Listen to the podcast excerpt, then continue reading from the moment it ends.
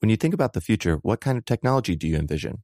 Whatever the future holds, artificial intelligence will undoubtedly be at the heart of it all. Join Graham Class as he hosts season two of Technically Speaking, an Intel podcast, and hear from the minds transforming healthcare, retail, entertainment, personal computing, and more with the help of AI. Tune in every other Tuesday and explore the latest technology that's changing our world today and creating a more accessible tomorrow. Listen to Technically Speaking, an Intel podcast on the iHeartRadio app, Apple Podcasts, or wherever you get your podcasts.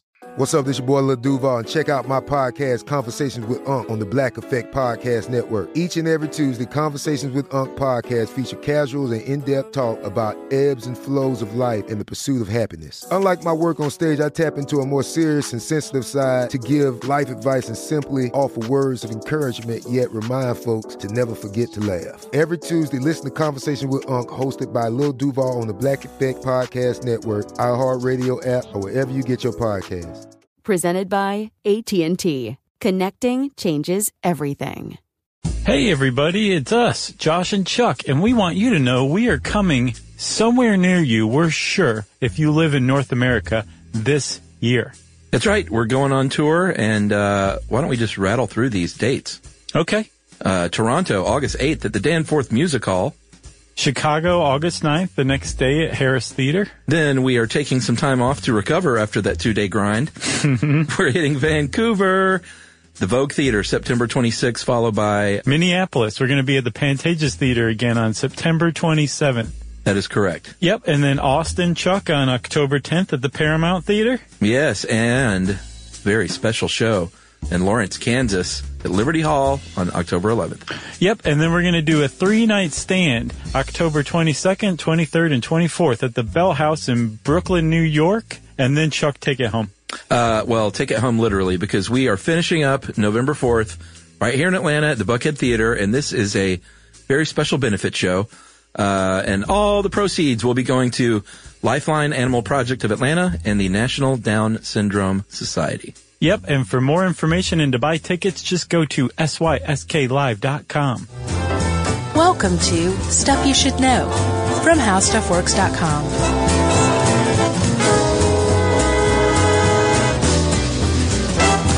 Hey, and welcome to the podcast. I'm Josh Clark with Charles W. Chuck Bryant. Guest producer Noel. Jerry's Jerry's been out a lot lately. Chuck, have you noticed? Uh, no. Nah, I haven't really either. Of course, Jerry's got big life things going on. She does. Buying and selling houses. She's like a real estate mogul. Visiting the mall, doing all sorts of stuff. Uh, we're just a couple of deep thinkers hanging out on the Stoa. Yeah. Specifically, uh, what is it? The Stoa. Uh, did you practice the word, the pronunciation at all? I, I tried to pronounce a lot of this, um, but you know, ancient Greek, uh, you know, the phrase, it's all Greek to me. yeah. And it comes from not being able to pronounce these things. It's quite literal. Uh, the, the Stoa Poikile. Poi- I think that's probably pretty close, man. So can I start this with a couple of quick thoughts? Sure. First of all, uh, I took a, I took four different philosophy quizzes before we recorded. Like, Like what kind of philosophy do you subscribe to type quiz? yeah, you know, the ones that are super accurate Right. because they can figure that out in eight to 15 questions. Sure. And then you can move on and find out what Muppet you are. So here's, here's my results here. Uh, for the first one, I was Epicurean. Okay. Uh, the second one, existentialism. All right. Uh, third one, atheist existentialist. Huh. And the fourth, uh, Nietzsche slash Stoic. Nietzsche was a huge critic of Stoicism. I'm surprised they put those two together. Well, that, that is Chuck though. You know what I'm saying? yeah, you're you're a contradiction in terms. You're yin and yang. Well, I am. And that, uh, the reason why I took these is because when I was uh, doing the research on Stoicism, um, I found me, I found myself a lot of times going, "Yep, yep, totally," and then a lot of times going, "No, that's really not me." Same here. Same here. And I think um, the even the Stoics from back in the day realized that there were very few, very very few actual what they called sages walking around. Stoic sages who really f- fulfilled every aspect of this to a T. Yeah. And, and I, I think that, I think one of the reasons why Stoicism today is, is making a comeback and it's so appealing is because, well, there's two reasons. One, more than, um, kind of a navel gazing type philosophy where you're trying to figure out the nature of existence or something like that. It's more a blueprint for existing day to day in a, in a useful, happy way. Sure. And then secondly, um, it's, uh, it, you can kind of pick and choose. It's almost like a buffet. You can pick and choose what aspects of it you want to adopt or use and no, you know, Greek ghost is going to come along and spear you in the face. The, with the trident. Right. Uh, Poseidon yeah, sure. punch. Uh, yeah, and I think that's, I mean, first of all, the age of reason fascinates me to no end. Mhm. Um, and second, I've kind of wanted to cover some of the, the great philosophies of all time. This sounds like a good start. Well, it is, but it's just kind of daunting because people spend like, that's their life's work, you know? And, and to, for us to try and summarize any of them in 30 to 45 minutes is kind of like, you, you know, I don't know what philosophy you would liken that to. Foolishism? yeah. Dun- duncism. Uh, but I that's wonder what we do, you know?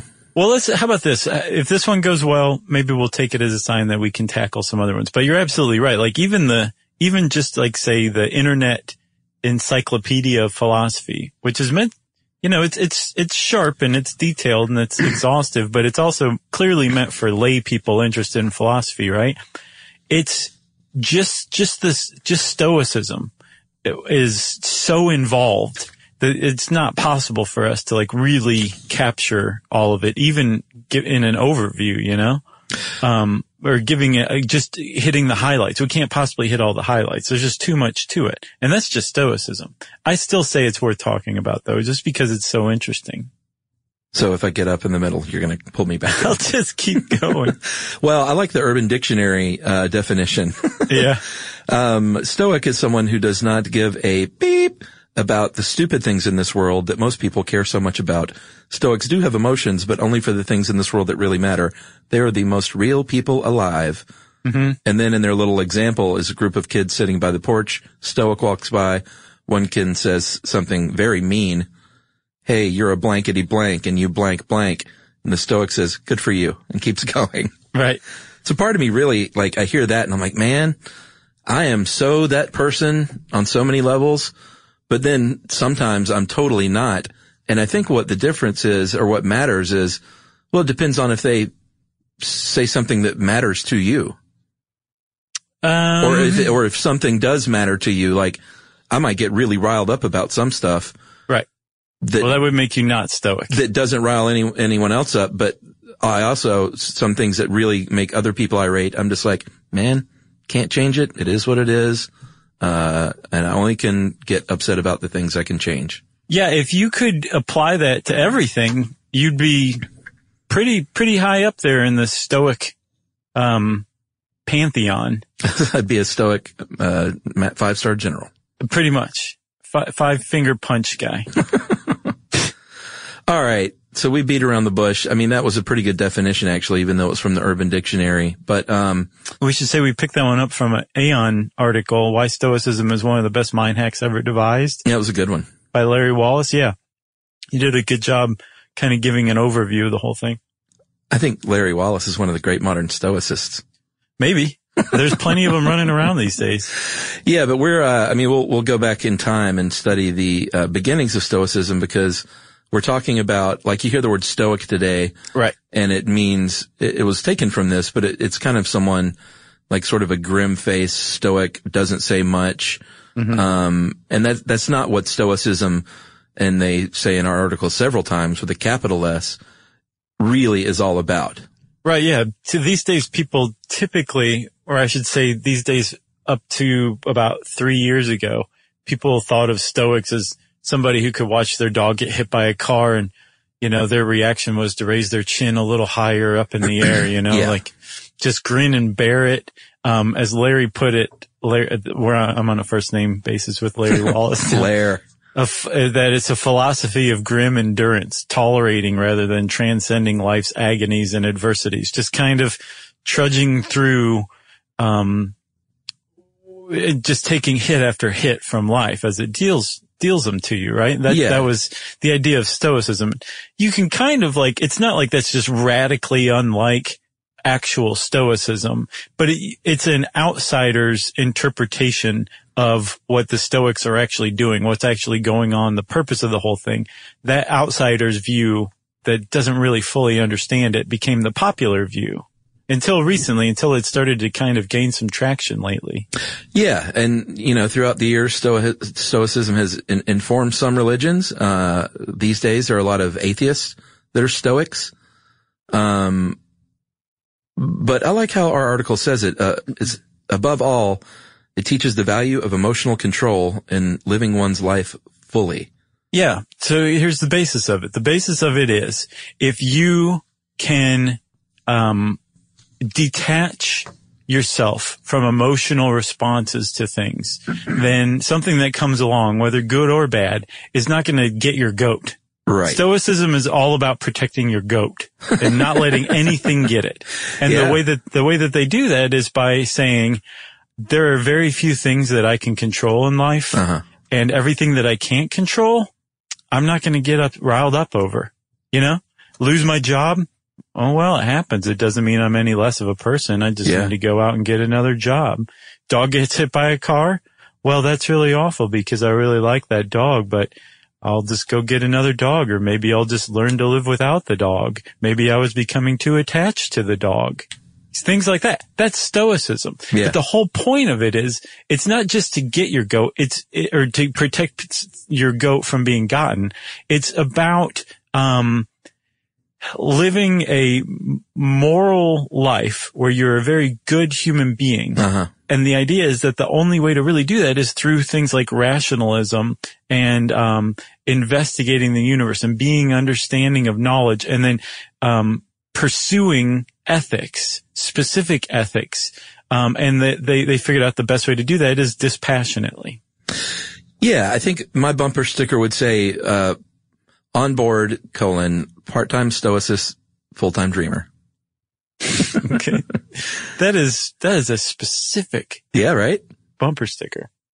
I used to have a lot of bumper stickers in high school and now I loathe them so much. Really, what did you have? Like, Oh, I had an old Volkswagen Beetle and, uh, that was, my family actually bought brand new in 1968 and was passed down from Oh, kid wow. to kid to kid. And it's an um, heirloom. It was. It was very cool. I thought at the time. Well, it is cool. I love those old Beetles, but I just went through one of those phases where I was like, you know, here's a Native American saying, and here's something about Mother Nature, and this Bob Marley had this to say, and Oh, just yeah, I was one of those. And now I see those cars with all the things, and I'm just like, shut up. Nobody cares. it's funny. Maybe He's I'm an a oily rag. too. Yeah, for sure. I mean, uh, did you have a 311 sticker? No, this was pre 311 actually. Okay, gotcha. So did your mom come out and be like, what'd you do to the family heirloom? No, You put stickers all over it. No, it's funny that that car had a, uh, the rear floorboard was missing on one side. My dad had a car like that, a Malibu. So you could like see the street. Uh huh. I had a And now piece of wood I- there. Now that I look back, oh, he didn't even have a piece of wood. Now that I look back, I'm like, that was extraordinarily irresponsible to be driving around with kids in the back seat Yeah. with the, with the street visible. Yeah. I, I love that your dad was just like, watch your feet, kids. Yeah. Easy does it. Uh, all right. So let you want to go back and talk about the history a little bit? No, I want to keep beating around the bush. All right. Let's get in the way back machine and Okay. we need to really juice it up. Uh, because we're going way back. got some kerosene, got some banana peels, Uh-huh.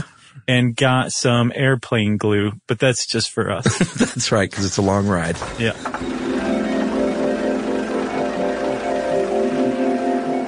Uh, ancient Greece is where we're headed, uh, to the time of the great philosophers. And, um, like we said earlier, sitting here on the Stoa, that was a joke, but it wasn't. And you, you, you know, you said Stoa, uh, you gonna try it again? The Stoa Poikile. Yes, or painted porch is what it means. And that was a public space in Athens, Greece. It was like a portico. Yeah, where, where people would hang out and talk and chew the fat. And that's what I love about this time was people would just, they were just alive with ideas, these philosophical ideas of trying to figure it all out. Yeah, but don't you think like every once in a while you just be like, oh, everybody shut up and go do just something, live. yeah, go do something useful. Yeah, Plant just a stop field. talking. Yeah. No, but I, I, I agree with you. Overall, it, it, it was a pretty thrilling time. Did you take philosophy in college at all? No, no, I didn't. Um, I really did not. I don't think I took a single philosophy class now that I think about it, not even a survey. I, I took the one kind of general class. I guess it was the 101 and I actually made an A, which I didn't make a ton of A's in college. Mm-hmm. And I remember at the time, kind of the same thing about half the class. I was like, man, so fascinating. And then, then the other half, I was just like, oh man, what a waste of time. right. like do something useful. Go like volunteer for a charity. Go make something out of wood. Anything. All right. So back to the Stoa. We're, we're on this painted porch, this portico, as it Right. were. yep. People are everywhere running their mouths about what they think is important. Uh, and then this dude wanders up, uh, Zeno of Citium. Yeah, who'd recently been shipwrecked. And there were other Zenos, not to be confused. I know that is confusing. There should be one Zeno there can be in all one. of in all of history. There were Zenos of other things, but this is Zeno of Citium. And you're right, he was shipwrecked and he was wandering around, uh, after a trip from Cyprus. Did you say we're in Athens? Oh yeah, not Georgia. No. Although we did our fair share of sitting around on porches talking nonsense there as well. But that's a porch porch, Yeah. not a Greek porch. Uh, and so Zeno took a little bit of, uh, insight from the cynics and then eventually said, you know what? I got my kind of forming my own thoughts here. And, uh, I think everyone else is doing it. I have my own philosophy Yeah. and it's called Stoicism. Yeah. Named after later, later. I don't think he called it that. I'm not sure. He probably called it Zenoism. They're like, Yeah, no, that right. sucks. We're going to call it Stoicism after the porch. Yeah.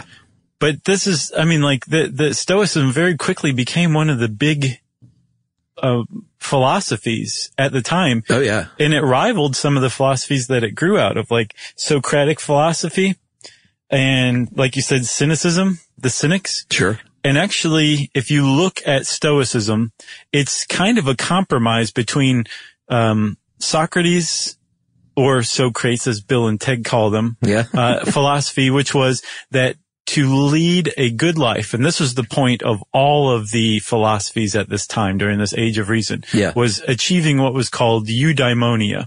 And eudaimonia is a life worth living. It's thriving. It's flourishing. It's being happy, like real happiness, Yeah. right? That was the pursuit of all of these different ideas that were floating around at the time was how to achieve that. Socrates had the idea that you achieve that through like 12 cardinal virtues. And some of them were things you could cultivate in yourself, like courage, a sense of justice, that kind of stuff. But then there are other ones too that had like everything to do with luck, like being good looking was one of them, right? Yeah. If you weren't good looking, if you were ugly, sorry, buddy, you could never achieve you eudaimonia, right? Yeah. on the other end of the spectrum were the cynics and the cynics believed that earthly trappings like wealth and fame and glory, uh, anything like that was the path to ruin and that the true path to eudaimonia was living simply and living in poverty. And so Zeno comes along and hears all these, and as he's formulating his own ideas, he's like, Socrates makes some sense over here, and so do the cynics a little bit, but I'm going to put them together. And that's where Stoicism came from. It was a compromise between the two where you live a life of, of pursuing eudaimonia through these virtues, four virtues. Um, I think, uh, there's justice, courage, wisdom, and then temperance, right? So Yeah. you're practicing those four virtues. So that, that's kind of a nod to Socrates. Um, and you don't have to live in poverty. You can be wealthy because if stoicism is anything, it's w- wealthy people who got into philosophy, um, that weren't quite sure how to feel about being wealthy. yeah. To say, to kind of come to the point that like having money's not a bad thing. Right, right. And so what they, what they came up with was, um, sure you can be wealthy, uh, and that's okay. You can prefer to be wealthy, but you just can't be attached to it. You can't desire to be wealthy because you can't control being wealthy. And if you pursue being wealthy, you're pursuing something beyond your control. So if you just happen to be wealthy, that's great. You can be happy with it, but also be prepared to lose it at any given time. And that's a, a big part of stoicism. Yeah. I think it's so funny though to think about like thousands of years ago in ancient Greece, like they spent so much time thinking about living this, all these schools of thought of living this life. So like, uh, putting so much thought into living to life to its fullest and all the different ways that they defined it. And eventually, like over the years, like as recently as like the generation of our parents and grandparents in the United States, like the philosophy of life was like, you just go to work and you work hard Right. until you die. And that's the only thing that matters. Exactly. like all that other stuff is garbage. Yeah, well, I think that's one of the reasons why Stoicism is is becoming appealing again. Is this idea that like work seems to be kind of going through a weird transformation, doesn't it? Yeah. Like it's not like that anymore. Like there, that that that ethic is still around for sure, but like yeah, how many people do you know work from home? Like almost entirely. well, a lot. A lot, and that's fairly new. So I wonder if like this changing work dynamic is leading to this resurgence in stoicism that you can find happiness through other stuff. I mean, I part of me thinks this is all like super worthwhile, and part of me thinks and it's sort of indulgent to Yeah. and and a bit like you said, navel gazy, and like put just start practicing good things instead of sitting around thinking about the best way to live life. Well, we'll talk about criticisms of them later on, but I think you hit a big one though, Chuck, was the idea that it's self-indulgent because it, it demands introspection almost every moment of every day. Yeah, You want to take a break and then get back to it? yeah. I gotta I gotta get my head together. Where's that airplane glue? Here you go. All right.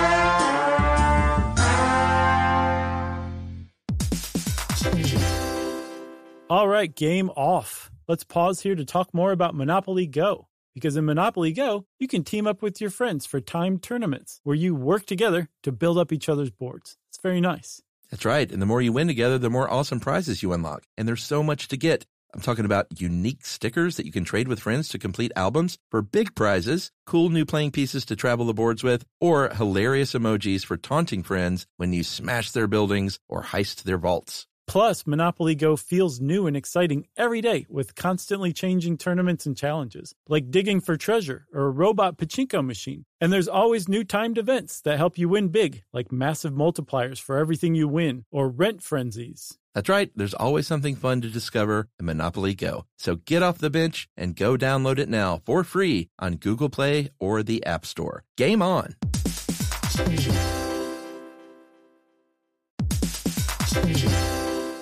Hey everybody, it's time you heard about Squarespace. Squarespace has the tools you need to create and sell your own website, whether it's an online course or custom merch. Squarespace has you covered. That's right. Courses is a great program. You can start with a professional layout that fits your brand, upload video lessons to teach techniques and skills, and tailor your course with a powerful Fluid Engine editor. That's right, with Fluid Engine, which is a next generation website design system, by the way, it's never been easier for anyone to unlock unbreakable creativity. That's right. And don't forget the commerce side because after that, you can charge a one time fee or you can even sell a subscription. Yeah, so turn your creativity into income with Squarespace courses. And right now, go to squarespace.com slash stuff for a free trial. And when you're ready to launch, use offer code STUFF to save 10% off your first purchase of a website or domain. Squarespace.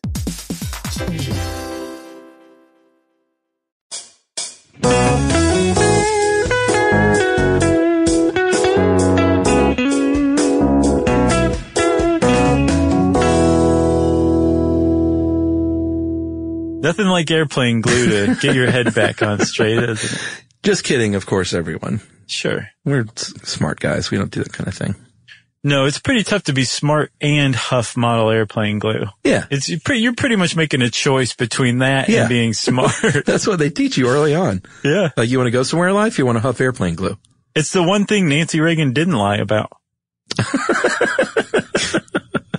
All right. So, uh, Zeno uh, got things going. Um, peace of mind that comes with living a life of virtue in accordance with reason and nature. And then other dudes got on boards and of course got on boards, got on board and they were all dudes back then because everything was from the man's perspective. Uh, just want to point that out. Yeah, because it's changed so dramatically since then. But, uh, some of the other early stoicists, uh, Cleanthes, uh, Cato, Cato the younger or elder? Younger, right? Cato the Kalin. oh man, I forgot about him. I'm not sure which Cato. I think it's the younger. Yeah, we'll find out from two people who email in to let us know. uh, Seneca, and then a very important Stoicist. Uh, well, I'm going to pronounce it Ep- Epic Epictet Epictetus. Epictetus. It Epictetus. sounds like a sounds like a vaccine shot. It does. E P I C T E uh, T U S. It's that C going into a T that's getting you. Yeah, I think it's just Epictetus or Epictetus. I think Epictetus is what we should go with. I want another C in there. I want it to be Epictetus, but it's not. No, it's not. It's Epictetus. All right. So, uh, Oh, this- and don't forget Marcus Aurelius, man. Oh well, sure. I mean, he he comes a little bit later. Like he Oh, was okay. he was the the ruler of uh, Anthent. Man, what is my problem today? It's okay, man. Everyone knew what you meant. He was the philosopher king, and that was when Stoicism was kind of the the most popular thing going. Yeah. Yeah, apparently they moved from Athens to Rome, which I didn't realize this. I always had the idea um, that Rome venerated Hellenistic Greece hundreds of years after basically the Greek civilization had had just kind of, you know, gone into a bit of a twilight or had gone out of its heyday. Right. No, there was total cross-pollination Sure. including some of these early Stoics who traveled from Athens to Rome and basically with, with that move transferred the seat of philosophy from Athens to Rome, from Greek to Rome, to, um, to Rome, from Greece to Rome. I didn't realize that they were, they were actually like cross-pollinating one another at the time. Yeah. Did you know that? Uh, I think I recalled that from deep in my college memory banks. Nice. Uh, so Epictetus, man, um, he had a big role in the Stoic movement. Uh, he was a s- former slave, um, which kind of makes sense in form, in terms of Stoicism. he almost in, almost single-handedly gives um, credence to uh, stoicism because so many other stoics were extraordinarily wealthy Yeah. powerful men Sure. that it's like yeah it's pretty easy for you to go through life saying you know it's uh, just just take what life gives you. If life is giving you nothing but gold bullion all the time right, this guy was born a slave crippled in the knee for life and and became a stoic, eh, one of the great stoic thinkers and just through his life proved that stoicism can work. Yeah, and he wrote uh, a handbook at the time was called an Enchiridion, and he wrote the Enchiridion of Epictetus.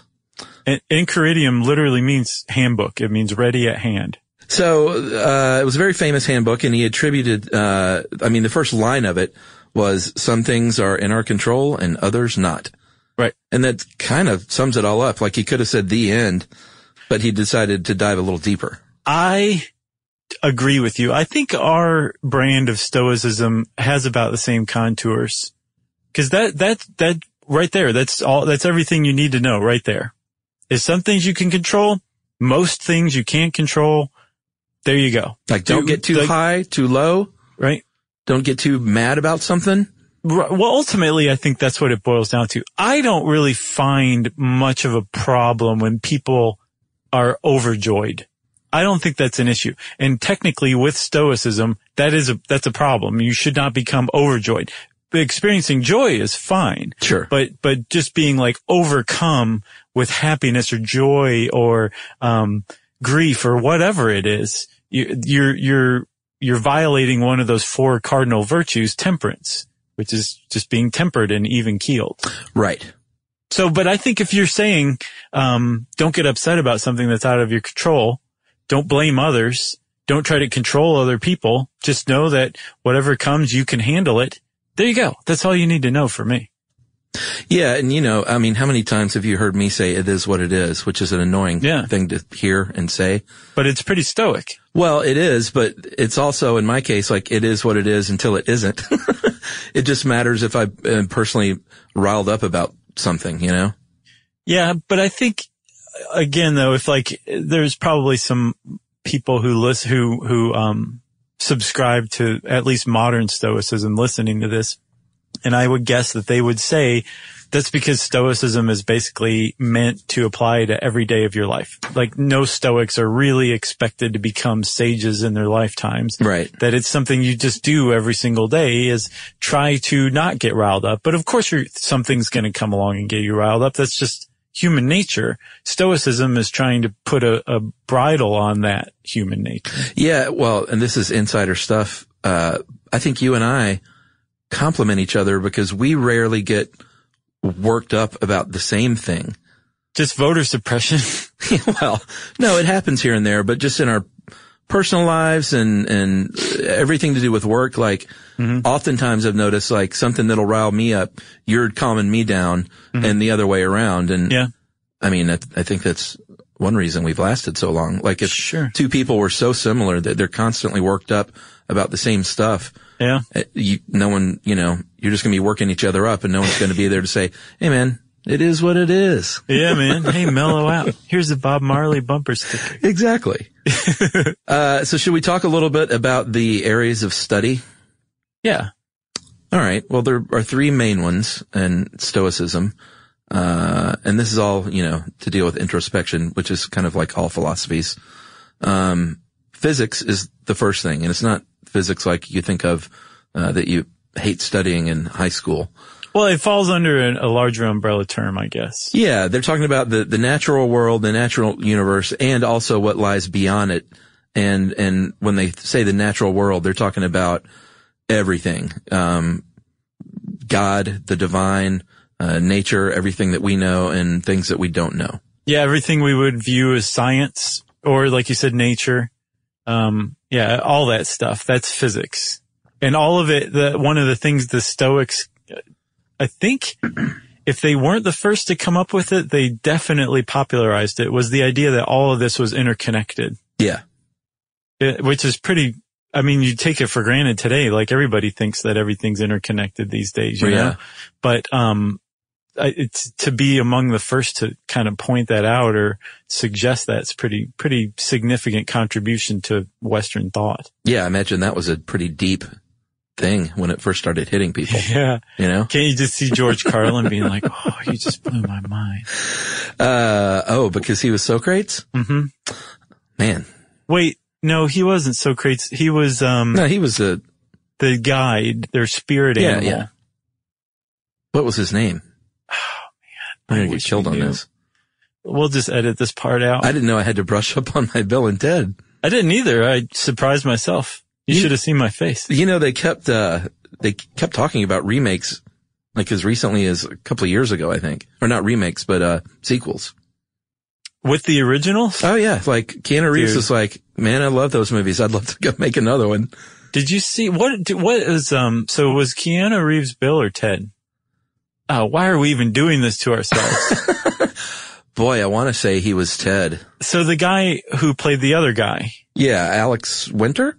Oh, geez, Chuck. Wow. Wow. nice job. So Alex Winter was in um. Uh, what was the Charles Bronson vehicle? Like his most famous Death Wish. Death Wish What? three.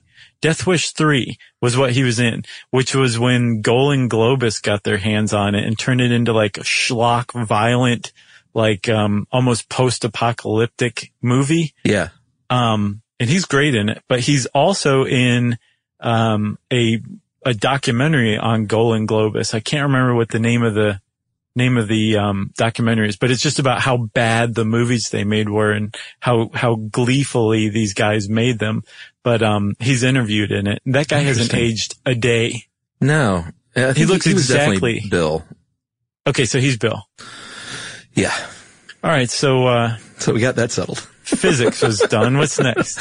Uh, logic, which, uh, they wanted to include, um, social sciences, psychology, sociology, history, which I, I kind of like. I'm down with that as far as the philosophies go. They wanted to include all this stuff, uh, but collectively they kind of called this all reason. And Right. it was a very big deal, uh, to Stoicism, perhaps the biggest deal. Right. And they also were engaged in epistemology, which is theories of what knowledge is, how we gain knowledge, what's true, what's belief, what's false, how do we differentiate between these things. And they spent a lot of time investigating this and putting it all under logic because it was through logic that you could investigate physics, which included investigating God and the nature of the universe and stuff like that. And then through all that that investigation, that introspection, that navel gazing, um, you were ultimately figuring out how to best pursue and best live out the third part, which was the ethics of the whole thing. Yeah, and you mentioned the, the four great virtues earlier, courage, justice, wisdom, and temperance. And um, the whole idea here is uh it's it's not like you want to block out the bad and only embrace the good. You like you want to consider both the good and the bad, but just don't let it any of it get in the way of anything that you're trying to pursue in your life. Right. Pretty simple.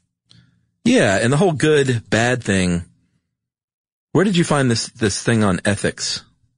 Was that the That was the Internet Encyclopedia of Philosophy from their from their uh, entry on it. Yeah, it's it was- pretty pretty good. The whole thing It was. dude. You should have seen how in depth they go though. But I thought this one was a good snippet. Well, I'm sure, yeah, they dive pretty deep, but I thought this was a pretty good little summation. They're, you know, they're talking about, um, like you said, like money isn't just not good or AKA bad. Uh, things like this they called indifference, as in, uh, I-N-D-I-F-F-E-R-E-N-T-S Right. not indifference. And it's like not good or bad. It could be either one. Um, it- it's really uh, kind of all about not letting something like that get in the way of your pursuit. Right. So, and, and again, it, it went back to wealth, right? And this, um, this person in the Encyclopedia of uh, Philosophy points out that like money definitely being wealthy usually is, is helpful or beneficial to the individual. Sure. But it can also not be beneficial where say you have a big heroin problem. Well, the more money you get, the more money you're going to spend on heroin. So in that case, being wealthy is detrimental to you, not beneficial. Right. And for something to be a good, it has to be good under all circumstances. And to a stoic, there's only four things that are good under all circumstances, which are those four cardinal virtues. Right. Everything else, like you said, is an indifferent and it can either be preferred or dispreferred. Like wealth typically would fall under being a preferred indifferent, whereas say disease, having chronic disease would be a dispreferred, dis, dispreferred, wow, a dispreferred indifferent. Man, that's tough though. It is. Um, but the, the point is, is whether it's fabulous wealth or diabetes, they should affect you about the same. Or you might want one, you might not want to have one, but if you have either one, you can live with it. And that brings up a huge, huge component of stoicism that's really been blown up and exploded in the 21st century, which is you should take adversity and turn it into a an opportunity for growth. That is a huge Yes. aspect of stoicism that's that's really being practiced and espoused these days. Yeah, I'm down with that. Like, I don't, I don't think, I like being able to take from all these philosophies and different religions to form your sort of, uh, pathway through life, you know? Sure. Like when I hear sometimes I w- I've started to read about Buddhism and, and the whole thing with Buddhism of like every day you start anew and you have a new chance. Like that really appeals to me too. Right. What I don't like is, uh, when either religions or philosophies say like, no, like this is the only way and everything else is BS. Sure. You know, Yeah. that just, that's a harsh buzzkill. it, it really is. Not only is it BS, but I'm going to kill you for thinking otherwise. Yeah. So Seneca, who was one of the great thinkers uh, uh, of Stoicism, he was an advisor to Nero, and we'll talk about him as criticism of Stoicism later on. But he had a um, very famous quote where he says, "You are unfortunate in my judgment, for you have never been unfortunate. You have passed through life with no antagonist to face you. No one will know what you are capable of, not even yourself." And that kind of shapes the, that, the basis of that idea that no matter what life throws at you, you take it and you say, I'm going to become a better person from this. Like, oh, this happened. Well, that's great because that means that I can learn to be better at this. So my dog just got hit by a car. I'm going to practice, um, fortitude and make it through this really hard time and become a stronger person on the other side. Yeah, he may as well have said, you, comma, trust fund kid, comma. sure. Right, exactly. And, and I mean, that, that, that makes a, uh, people turn that on Seneca as well, but a lot of modern Stoics come to his defense is like, no, that guy had a harder life than you would think. Should we take another break? Yeah. All right, let's do it. And we'll talk about Seneca and Cicero and all other kinds of weird names.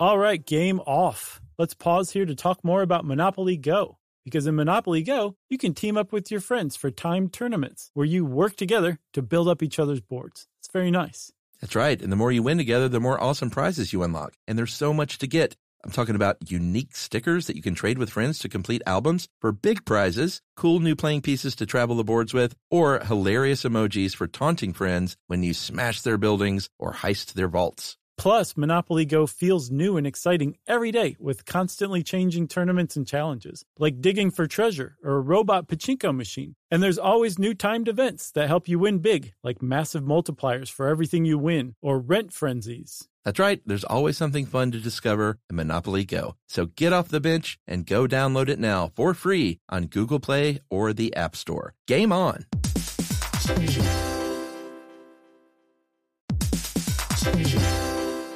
Hey everybody, did you know that Boricua is the name for someone from Puerto Rico? But it's more than just a name. It's a way of life and representation of the vibrant spirit of the island. Yeah, that's right. It's an island that's filled with adventure around every corner and natural treasures waiting to be explored, like El Yunque, the only tropical rainforest in the entire United States. That's right. Or you can get swept away by natural beauty and come away with unique stories that could only be experienced in Puerto Rico that remind you of why you travel in the first place. Visits end, but stories last forever. You don't become a part of the island, it becomes a part of you. That's right. In Puerto Rico, you can forget where you came from and embrace where you are. No passport required for U.S. citizens and permanent residents. Learn more and plan your trip at discoverpuertorico.com.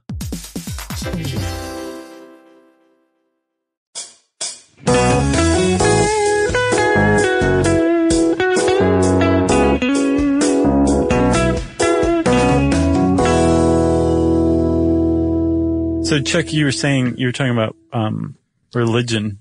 Yeah. Stoicism apparently informed Christianity in a lot of ways. Yeah, and Buddhism in some ways. Yeah. Yet atheists embrace it. It's kind of Yeah. weird that These way. days. But I mean, the early Stoics were definitely, they definitely believed in uh, a divine intervention. It was kind of the basis of the whole thing that this is God's will. So why, why try to control it? Who are you to try to control it? Just roll with the punches. Yeah, that's a big when when I was taking all those philosophy quizzes. They're all a little bit different, but you saw a through line through a lot of these questions, and uh, the free will one was in every single one of them. Yeah. Like, how do you feel about free will? And, it, and they had different ways of asking it, but you know that, that Free will. Yeah. What do you think? If, exactly. If you want to find out which philosophy that you jibe with, uh, you have to answer the free will question. Free will question. Yeah. Hey, that's easier to say than Do. dispre- dispreferred indifferent. Nice work. So, um, so one of the big points, especially today for practicing stoicism is looking at adversity as a gro- uh, opportunity for growth. Right. Right. That's just a good tool in life, I think. Another one, and uh, this one I really, this is where I big time diverge from stoicism as like a part of a daily practice, is something called negative visualization. Yeah, like uh try and try and imagine the worst case scenario. Constantly. Yeah, I'm not into that at all. No, so say you're, say you're at like your child's birthday party, right? Uh-huh. And you are, not you specifically, this is you, um, Sure. uh, just a general person. And you're having just the most uh, intense moment of, of joy and appreciation for your child. According to Stoics, you should follow that up with a thought about how at your child's next doctor's appointment, your child could be diagnosed with terminal leukemia Yeah. That that is what you should be doing basically all the time, negative visualization. And the idea is it's twofold. One, you're preventing yourself from becoming overjoyed at that moment. Right. Don't, don't do that. Yeah, yeah. And then secondly, you're, you're exploring how you will feel if your kid does get diagnosed with something horrible or something bad happens and that when it actually happens, you'll say, that, that's not so bad. I'm already used to it. Or you'll be able to confront it through your imagination and say, this is what I'm f- afraid of. That's not that bad. But I mean, that's a really extreme, horrific example. Yeah. But, but it is ultimately, it's definitely in step with sto- stoicism that you should be visualizing the worst case scenario all the time. Yeah, I mean, and that's one of the reasons Stoicism has such a downer reputation, uh, such that Cicero, uh, wrote, uh, a Stoic rouse enthusiasm. He is much more likely to extinguish any enthusiasm the student may have to begin with. Burn. Yeah, it was a pretty good burn. Um, and you know, I get that. Like, who would, if you, if that was one of the first things you learned, if you started to poke around with Stoicism, uh, 99% of people would probably be like, man, I don't want to, I don't, I don't like the sounds of that. Yeah. I like the not having to control everything aspect, but the thinking about nothing but negative thoughts all the time. that- Yeah. You know, and I, I get the point of it. I just, it doesn't, it doesn't appeal to me. No, I mean, you shouldn't be Pollyanna either. Um, Well, no, it's, it's in direct contradiction to the idea of the power of positive thinking, right. which is Stoics like, you fool. What are you doing? All you're doing is setting yourself up for nothing but letdowns when that doesn't actually come true. Well, but I also agree with that to a certain degree. You know, like the whole like just you can conjure it up just by thinking positively. I think that's on the opposite side equally uh BS. Sure. sure. I think so too. I'm kind of right down the middle, I guess, when it comes to that stuff. And I think most people are, but I think that's what's fascinating about this kind of thing is it's like, whoa, there's, are some people actually are to these, these degrees, these extremes. It, it's interesting to me. Well, yeah, and the other th- interesting thing is we, you know, you're talking about Christianity and then it's weird how stoicism on one hand, like atheists, like I can totally see how they'd be down with stoicism, but also the whole notion that, uh, some believers in God and some Christians like give it all up to God because only God can control anything. So, uh, all we're going to do is, is pray about it. And that's popular among Stoics as well. Right. So it's just interesting that it has such a wide range as far as from atheism to like the, you know, serious, serious, give it up to God Christianity. Right. Yeah. No, it definitely, yeah. It, it almost, it's kind of like, it, it's that buffet thing again where uh, people can come along and take what they want from it and it, it- it becomes part of their own philosophy or their own religion or whatever. Um, let's talk about some of the ways that, that it's been used over the years, stoicism, right? Okay. So there've been a lot of people who have followed Stoic thought, like Adam Smith apparently um, was very much informed by Stoicism when he wrote The Wealth of Nations, because one of the big, big, big aspects of it was individual liberty. One, one cool thing about the early Stoics was that everybody's equal Yeah. right? Doesn't matter whether you're man, woman, uh, gay, straight, uh, black, white, whatever. Everyone is equal. And this was at a time when slavery was rampant, right? Yeah. Um, so that was a big, a big, that's a big aspect to, um, or that's a big aspect of the wealth of nations is anybody can come along and, and become a capitalist. You just have to compete. right? Um, another place that it popped up kind of famously was in cognitive behavioral therapy. Yeah. Which initially when I saw that, I was like, huh, that kind of surprised me, but then it all made sense. Right. Like exposure to something bad can help you get over it is kind of like that, uh, conjuring up the worst possible. It's almost numbing yourself to the worst possible thing. If you think about that, Yep. uh, worst case scenario thing all the time, it's almost a way of preparing for that. Yeah, and and it's rooted specifically. The, one of the founders of CBT, Albert Ellis, um, was an adherent of um, of Stoicism as a younger man, and the the what's known as the cognitive model of emotion, which is the basis of cognitive behavioral therapy, is based on Epictetus's um, maxim that people are disturbed not by things but by their view of things. And, and that's part of that whole stoic philosophy, which is nothing is good or bad. There's only good in the four virtues. Everything else is how you view it. Yeah. Whether it's losing your job or winning the lottery, those aren't, those things aren't inherently good or bad. It's you, the person experiencing that, who bestows good or bad on them. yeah. And, and why label things? Sure. I'm down with that. Yeah. A little bit.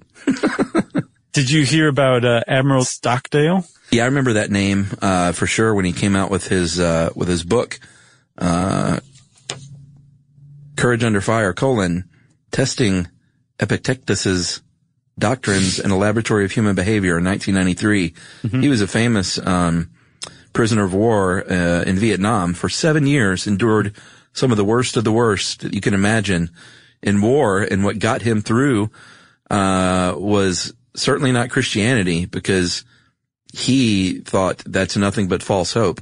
Well, not not only that, he shared the POW camp with people who you, who clung to that and and did not make it. Yeah, so he Me- saw it like right up front. Right. So what got him through was his stoic beliefs. Yeah, he was a huge, big time adherent of Epictetus. Um, he'd studied him in college. Apparently, he'd read everything that Epictetus had written or said that had been written down and attributed to Epictetus twice from two different uh, translators. So this guy knew his Epictetus, and he said, "Well, I'm a prisoner of war in Vietnam. I've got some broken bones. I'm starving. I'm being mistreated. I'll be here for seven years. What a perfect opportunity to put Epictetus's teachings to the Yeah. test in a real life laboratory experiment. And he said Epictetus passed with flying colors was, was Stockdale's final report on it. Yeah, he said uh, if Epictetus's lecture room was a hospital, my prison was a laboratory, a laboratory of human behavior. I chose to test his postulates against the demanding real life challenges of my laboratory.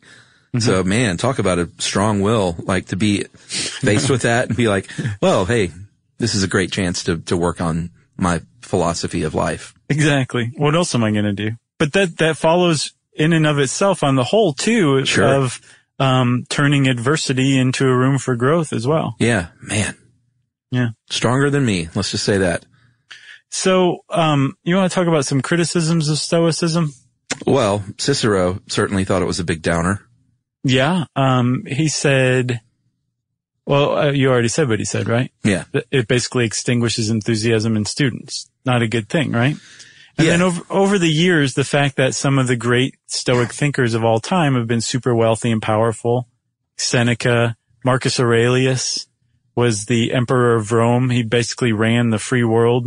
Well, I don't know if the free world's right, the Western world for uh, almost 20 years. Yeah.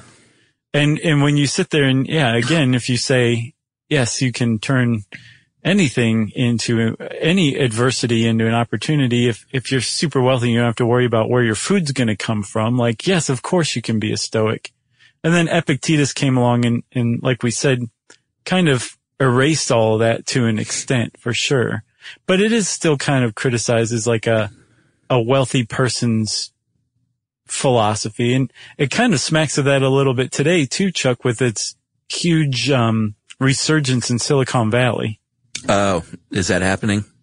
Oh yeah. Most, most of the stoic revival is taking place there. That's where its cradle is right now. Oh, well, our own article has a couple of good points to talk about it. Um, uh, not being as appealing because it it lacks the mystique of uh, Eastern practice. Uh, and then they uh, also said this is also regarded as a philosophy of merely breaking even while remaining determinedly impassive. Yes. I don't know if that's entirely fair, but it's a, it's, it kind of catches it a little bit. Well, yeah, because the, the very next sentence is this attitude ignores the promise proffered by Stoicism of lasting transcendence. And that one article that you sent talked about the power of indifference. Right. Which I thought was interesting. It's not about just like not caring about anything. It's about caring about only the right things that you have the power to change. Yeah. And also though, I also see that even keel aspect being indifferent, the power of it. I mean, think about how much time whenever you, you are like super happy about something going right or super upset about something going wrong. You're, you, ultimately you're being distracted from keeping on, keeping on. Oh yeah. And then you go back to eventually get back to that middle again, which is the baseline anyway. And so I guess what Stoics are doing is staying on that, that baseline and not being distracted so they can get further along faster or at a more steady pace. Yeah. I mean, there's definitely uh, something that's really frustrating in life, which is when you look back and say, man, I've spent two days stressed and worried about something that I have no control over. Right. And what a waste of time that was when I could have done X, Y, and Z. One of the big questions I have, it's not necessarily a criticism. I guess it depends on what the answer would be, but my, one, my big question for stoicism, since it's so, um, it places so much emphasis on the individual and self-exploration and introspection, how would a stoic suggest enacting massive social change where something, some ill is happening to some large group of people, but nothing's going to change unless you go out of your own personal sphere and work to make others change. Right. How do you do that? Do you just say, well, whatever, it's God's will that these people suffer and be put down by the majority for forever? Or is there some way that that can be addressed through the stoic, you know, philosophy? I'm very curious. So anybody who knows that, write in, please. Yeah, maybe that's why it appeals to Silicon Valley. right. Well, that's the other thing too, right? So it also very much smacks when, when you hear of it from like wealthy people espousing it to anybody. Um, it smacks of that whole, uh, aspect of Christianity where, hey, medieval peasant, you know how your life is terrible and you're going to live to 35 and all you do is work all the time and you give most of the, the spoils of your effort to your king? Well, there's such a thing as Christianity and your treasure is in the afterlife. So don't worry about this life. Yeah. Right? It smacks of the same thing where you can keep a population placated and not searching for larger social change by saying, Hey, just focus on these four things and everything else is just, it just happens and you don't need to get worked up about it at all. It seems like a, a, a bit of a pacifier too, Yeah. depending on how you look at it. It's, it's fascinating. Are we done with stoicism? I'm finished with it. Okay. I think that was a good overview. I think so too. It's a good thought starter. If you uh, want to know more about stoicism, bud, there's a lot more out there than this. Just dive in and see what it means to you. And again, it's a buffet. Take what you like, leave what you don't want. Leave the curdled pudding behind. Chris. Take the perfectly garlicked green beans. Yum. If you, uh, what else did I, did I already say that one part? Oh, since I said green beans, it's time for listener mail. Uh, I'm going to call this uh, Beagle Brigade slash yeah. police dogs. People love that one. Man, who doesn't love beetles? Beagles on brigade, on parade. No one. uh, p- even people who get busted with whole pigs still are like that beagle's adorable. So uh, this dude, uh, Eric Stover, is a sandwicher, meaning he uh, follows our advice, which is to listen to the newest episode as well as whatever from our back catalog he chooses to. Yeah. He's doing it right. Yes, yes. Uh, hey guys, I work in the sports and entertainment business in New York, and after 9/11, the use of bomb-sniffing dogs, mostly uh, German shepherds, became standard operating procedure for all events. A few hours prior to a concert one night, the K9 units were sweeping all the backstage areas and one of the bomb dogs hit on an employee locker. As you can imagine, it caused an immediate and serious response. A bomb squad was dispatched and that portion of the arena was evacuated. Plans were even made to cancel the show. Uh, he doesn't say what show, which I was very curious about. I'm going to say Three Doors Down. Okay. uh, after some very tense moments, the police officers open the locker. Those guys are super brave. Uh, thankfully, they didn't find a bomb, but did find drugs. An employee must have thought, uh, must have brought in an extra bump for the show. Oh man, it was definitely Three Doors Down. Uh, you might be asking yourself, um, no, this wasn't the band's green room. This was an employee. Oh no, I know. Three Doors Oh, okay. Down. Three Doors Down's fans are am- among the most drug addled of all music fans. Are they? Sure. I thought that was the Juggalos. No, they put the Juggalos to shame. Juggalos take time off once in a while. You know what I mean? Yeah, that's true. Uh, you might be asking yourself, how does a bomb dog find drugs? As it turns out, the dog had failed out of drug school and was retrained as a bomb dog. Poor guy. That's hilarious, Isn't it? Poor guy. Which one, the dog or the guy who just happened to run across the failed drug dog? yeah, I guess everyone. still remembered something. there are no winners here. Uh, I guess he didn't completely forget his drug training though, and he set off a chain of events that scared the crap out of us. Uh, the story ends with the employee getting arrested. The show went on, and the fans none the wiser. My guess is the dog was reassigned uh, to uh, crowd control. just barking at people. I Get back in line. Uh, thanks for everything you guys do. Please let me know if you ever need anything in New York City. Uh, is that a hint? We don't do drugs, Eric. Yeah. We're terrified of dogs. Uh, that is Eric Stover in New York, and I guess he's still in the sports and entertainment business. Yeah. He's like, you need some sports? Come see me. I could use some sports.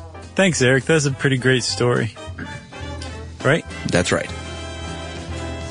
If you want to get in touch with us like Eric did, you can hang out with me on Twitter. I'm at Josh underscore um underscore Clark. Uh, we also have an official SYSK podcast handle. You can hang out with Chuck on Facebook.com slash Charles W. Chuck Bryant or slash Stuff You Should Know. You can send us an email to stuffpodcast at howstuffworks.com. And as always, join us at our home on the web, stuffyoushouldknow.com.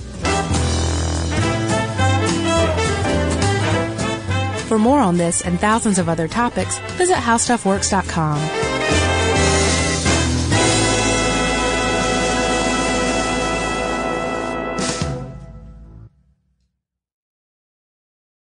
In Puerto Rico, there's adventure around every corner and natural treasures waiting to be explored, like El Yunque, the only tropical rainforest in the U.S. Get swept away by natural beauty and come away with unique stories that could only be experienced in Puerto Rico and that remind you why you travel in the first place. Visits end, but stories last forever. You don't become a part of the island, it becomes a part of you. No passport required for U.S. citizens and permanent residents. Learn more and plan your trip at discoverpuertorico.com. Top Thrill 2 is like no other course. Two 420 foot vertical speedways, three launches. All right, let's talk strategy. Copy that, driver. Go for maximum acceleration off the start. Roger that. You've got a short straightaway to push from 0 to 74 on the first vertical speedway. And what about the rollback? Rollback will set you up for an explosive reverse climb 420 feet in the sky so you reach 0 G's in total weightlessness. 420 feet of straight up speed. Let's get it. Top Thrill 2, the world's tallest and fastest triple launch strata coaster. Get your tickets at cedarpoint.com.